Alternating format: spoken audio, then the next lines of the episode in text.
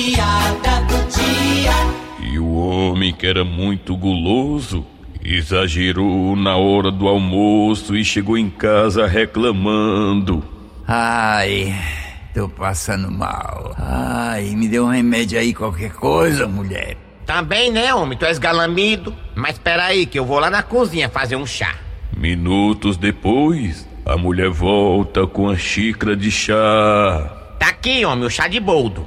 Ma- Mamãe, minha filha, não tem nenhuma bolachinha pra acompanhar esse chá, não. Ui!